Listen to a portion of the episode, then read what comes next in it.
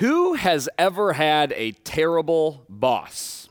Uh, that's probably just about every single one of us have had a boss, uh, someone who held authority over us, maybe a teacher, a coach, a team leader, a project manager, a homeowners association enforcer, e- even a parent that has possessed that power or authority and, and not handled it particularly well.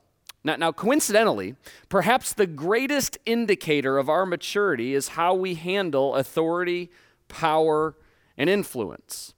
How we respond when, when it dawns on us that we're the most powerful person in the room, in the classroom, in the boardroom, in the Zoom meeting, in the locker room, in the, in the living room. What, what we do when we realize that all eyes are looking at us. And here's how I know that this right here is true. For every single one of us, Christian or not, that there are few things that are more repulsive, that, that we all universally dislike, as when a leader or a boss or a politician or, or a parent leverages their influence for the benefit of themselves and simultaneously to the neglect of those for whom they are responsible. Now, now, fortunately for us, the opposite holds every bit as true. That there are few things as inspiring as a leader who says no to himself or no to herself in order to say yes to those for whom they're responsible. We, we just passed the All Star break in, in the NBA. You might not be an NBA fan, but this guy right here is, uh, this his name is Joel Embiid, and he's like the MVP favorite right now for the season. He's a center for the Philadelphia 76ers. And, and rather than keeping his All Star earnings, he gave away 100% of his All Star earnings to, to help homeless shelters in Philadelphia. Or earlier on in the year, this is kind of par for the course for him. He paid the salaries for furloughed 76ers and arena employees because he knew that without fans, they weren't going to get a paycheck. When we see actions like this, like from Joel Embiid, we universally praise that. Even if you don't like basketball, again, even if you're not necessarily like even knowing who this guy is, you just hear that story and you're like, yeah, I like that. Now, conversely, when a politician cheats on their taxes, we about have a conniption. When a celebrity uses their influence to take advantage of people, we are outraged. E- even worse, when a Christian leader, and, and unfortunately there have been many of them, when a Christian leader uses their power to satisfy their sexual appetite, we are, and rightfully so, we're disgusted, we're, we're angered, we're about to come out of our skin. But, but here's the deal none of us actually know how we would respond until someone hands us the keys, the title, the crown. And, and, it's this theme that we're going to be exploring today in the life of David. J- just in case you're new around here, today we are entering into part four of this five part series uh, where, again, we're exploring the life of David. This was ancient Israel's second king, but undeniably Israel's greatest king. If you've missed any of those first three parts of the series, have no fear. You can get yourself caught up at grumlaw.com slash messages, or per usual, you can find us under Grumlaw Church, wherever it is that you happen to grab your podcasts. Now, a little bit of background here on David. Uh, when he was just a teenager, Samuel, who is a prophet of God, a prophet is somebody who spoke on behalf of God, he, he shows up on David's doorstep. Actually, he shows up on Jesse's doorstep, who is the father of David. And, and he explains to Jesse that he is on a secret mission. Samuel was there at, at, David's house to anoint the next king of Israel, which is precisely why this was a secret mission, because Israel already had a king who went by the name of, come on, help me out, that's right, Saul. So it's a secret mission because if Saul found out that Samuel was about to anoint the next king, he would have been none too pleased. So, so Samuel, he gathers up the entire household of Jesse. And, and nobody, keep in mind, has any idea what's going on. And, and, he figures that once all of Jesse's sons, and there were eight of them, are, are standing in front of them, that God would kind of tip his hat. He'd kind of like point, he'd do something, he'd give some sort of nudge to inform Samuel who was supposed to become the next king. And so it says, when they arrived, Samuel took one look at Eliab and thought, surely this is the Lord's anointed. This was the firstborn. He was tall, he was handsome. It just like seemed obvious that this would probably be the guy that God would choose. But the Lord said to Samuel, Don't judge by his appearance or height, for I've rejected him. The Lord doesn't see things the way you see them. People judge by outward appearance, but the Lord looks at the heart. Read that to yourself right now. But the Lord looks at the heart. And, and see, here's the thing every single one of us do this. The, the, the first thing that we do, Christian or not, when we meet someone is we consider their appearance.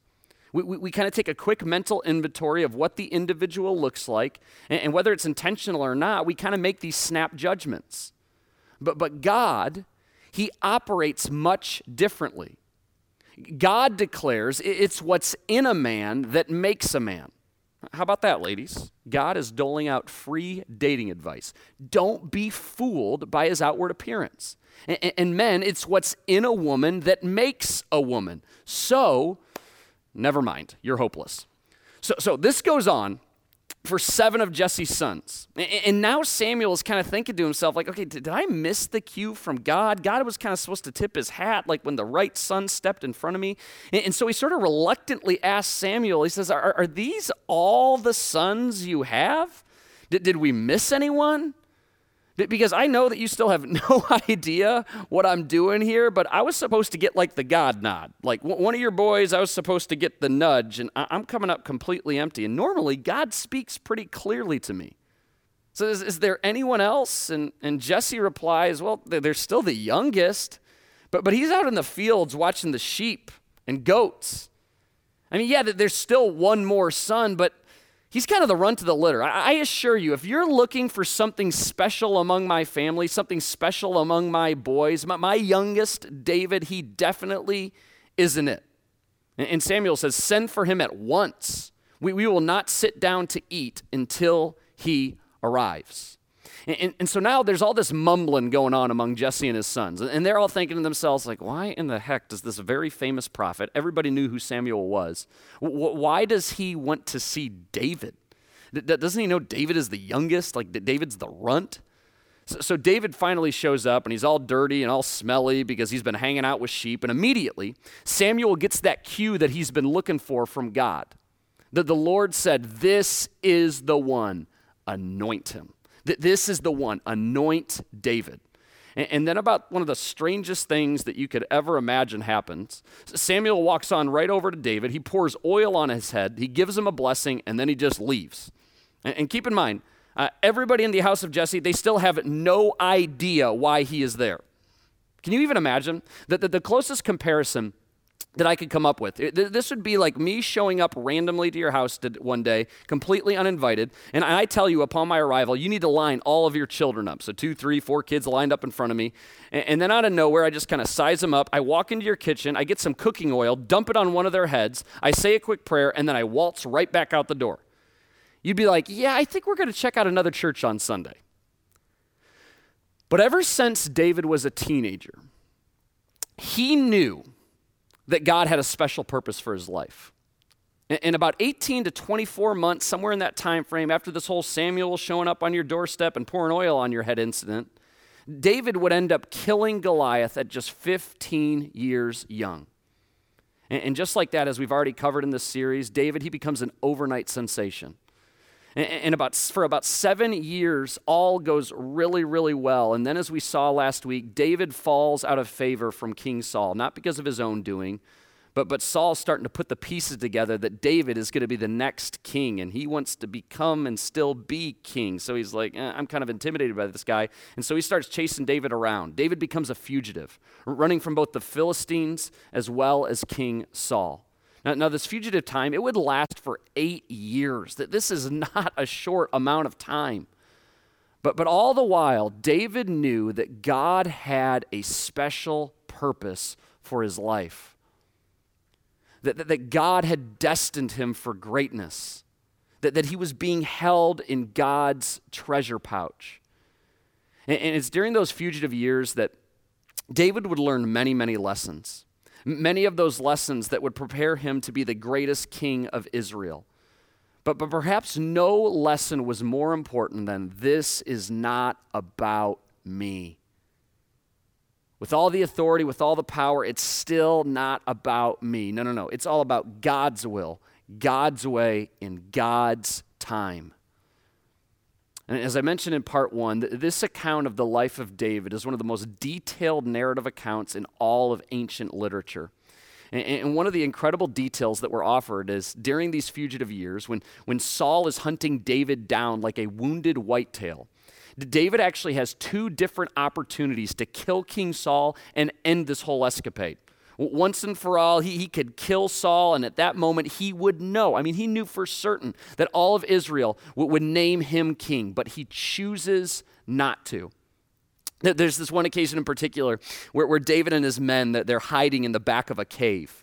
And, they're kind of waiting for Saul and his men to kind of pass on by the cave, and then they'll slip out and go to their next hiding spot. You've done this probably, you know, when you were a kid and you're playing hide and go seek, and your sister or your brother walks past your hiding spot. I mean, they have no idea you're there, you're undetected, and you kind of slip out of that spot and you go to another spot that they've already checked. This is exactly what is happening with David. David and his men are far back in the cave, and as they're waiting for Saul and his men to pass by, Saul's men go by, but then there is Saul, and he decides that he has to use the restroom.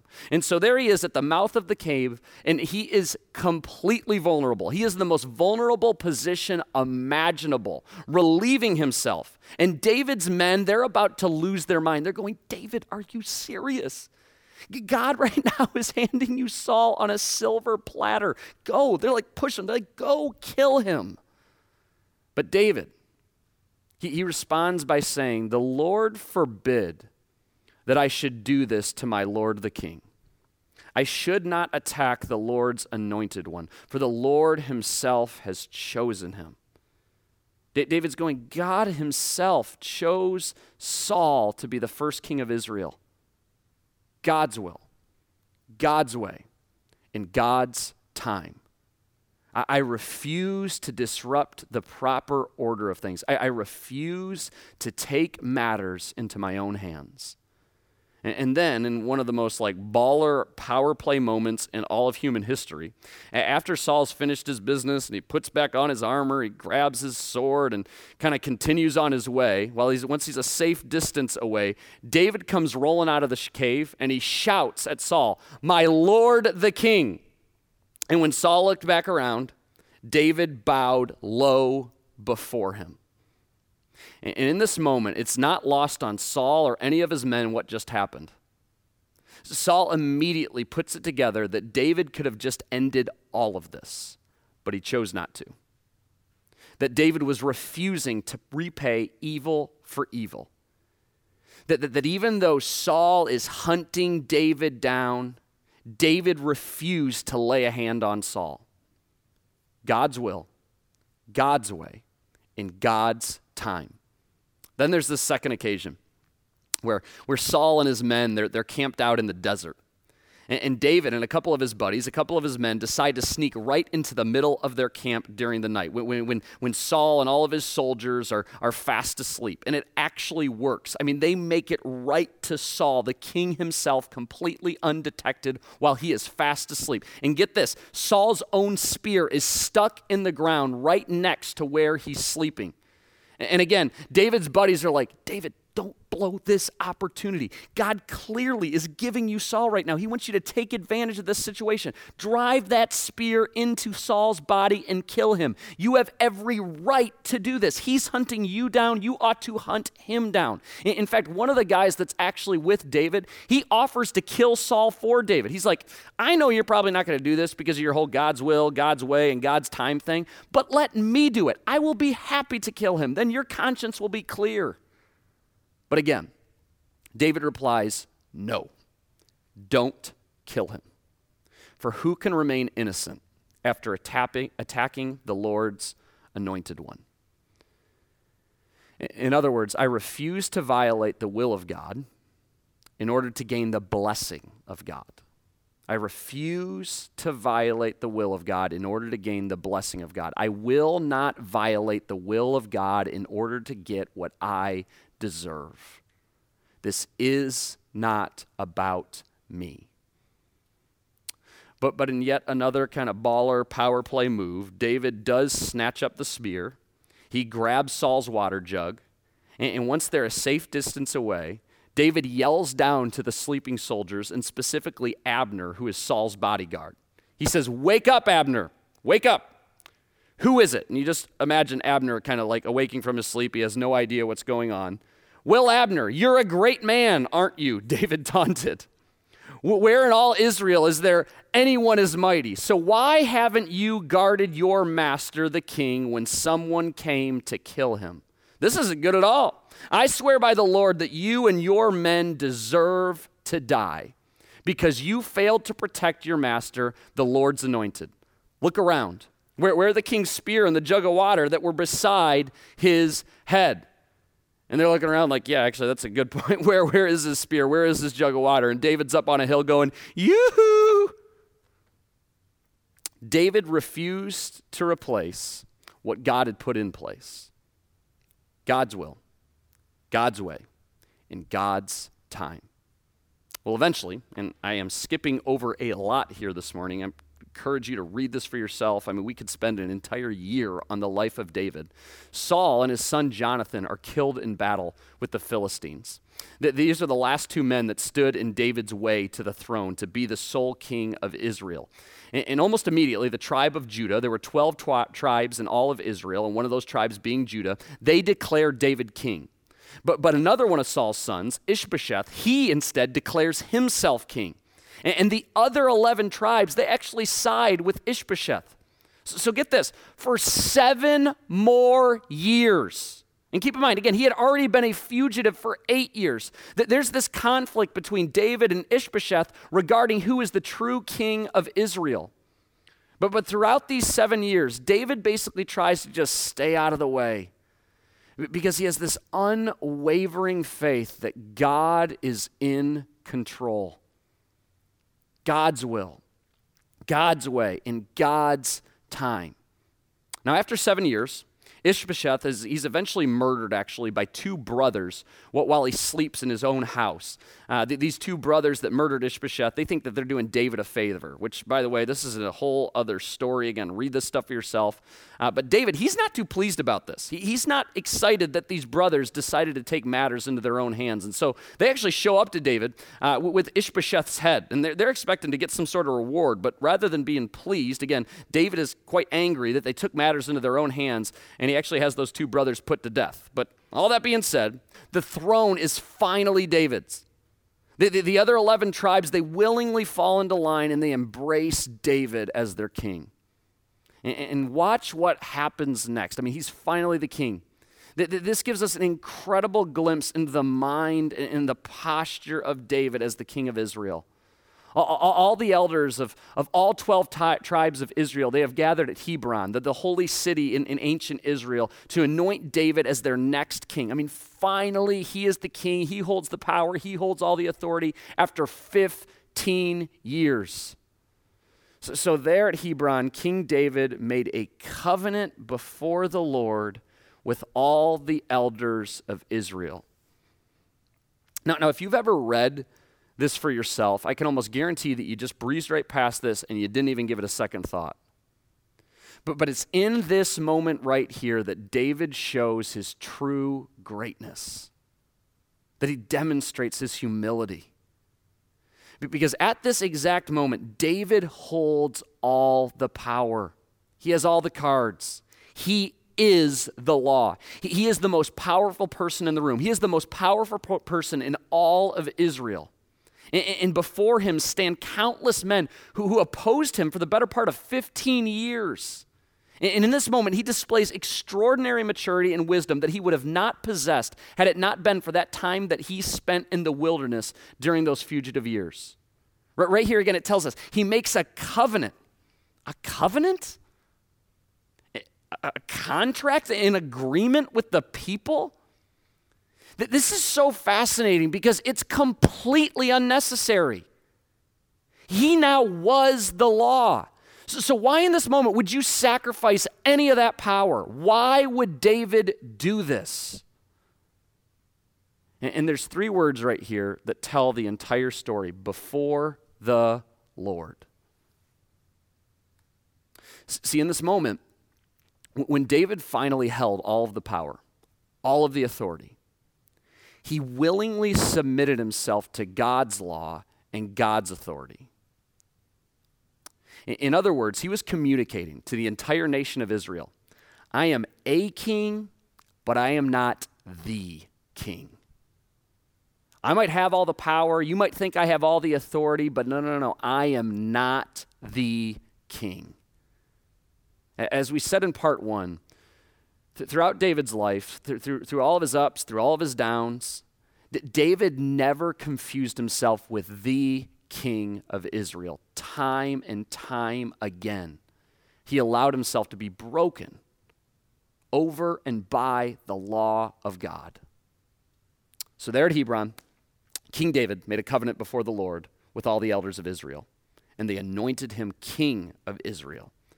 David was 30 years old when he began to reign, and he reigned 40 years in all. David waited 15 years, 15 years to receive what God had promised him. And, and during that time, he, he learned a lot of lessons that would make him Israel's greatest king.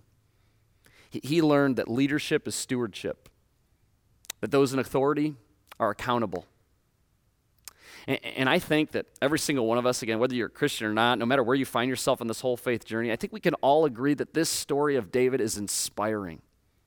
Because, as I said on the front end, when we see this type of leadership, when a leader says no to themselves for the benefit of those whom they hold influence over, it's inspiring. But, but that, that's not really enough to, to just be inspired, especially if you're watching right now, if you're listening right now, and you call yourself a follower of Jesus. This type of greatness, if you call yourself a Jesus follower, is actually required of us. And, and, I say that because about a thousand years later, 20 miles north of Hebron, in the city of Jerusalem, Jesus himself, God in the flesh, he would model for all of us just how far this goes. It's right before the Passover celebration, which was an annual celebration for the Jewish people commemorating the time when God led Israel out from Egyptian slavery. And Jesus, in this moment, he's about to share his final meal with his closest friends. And it's really just hours away from Jesus being arrested and eventually crucified. And the text tells us these very specific words. It says, Jesus knew, he knew that the Father had given him authority over everything and everyone, and that he had come from God and would return to God. Jesus is fully aware that he holds all the power, that he has the keys. L- literally, everything is under his authority. He holds the whole world in his hands and he knows it. And right here, while yes, what happens next might inspire us, again, if you call yourself a Jesus follower, we're about to be shown what is required of us. What do you do when you're in charge? What do you do when you're the most powerful, influential person in the room? What do you do when you hold the whole world in your hands? So he got up from the table, took off his robe, wrapped a towel around his waist. And now his closest friends, they're putting together what Jesus is about to do, and it is too much for them to handle. They know Jesus is the Son of God that they've seen what Jesus can do with those hands. And so they begin pleading with Jesus seriously, Jesus, don't do this. We're, we're not worthy. We, we can't let you do what it seems like you're about to do. And he poured water into a basin, and then he began to wash the disciples' feet, drying them with the towel he had around them. And, and, so often, we, if you grew up in church, we paint this picture here of this beautiful moment where everybody's smiling. They are so uncomfortable.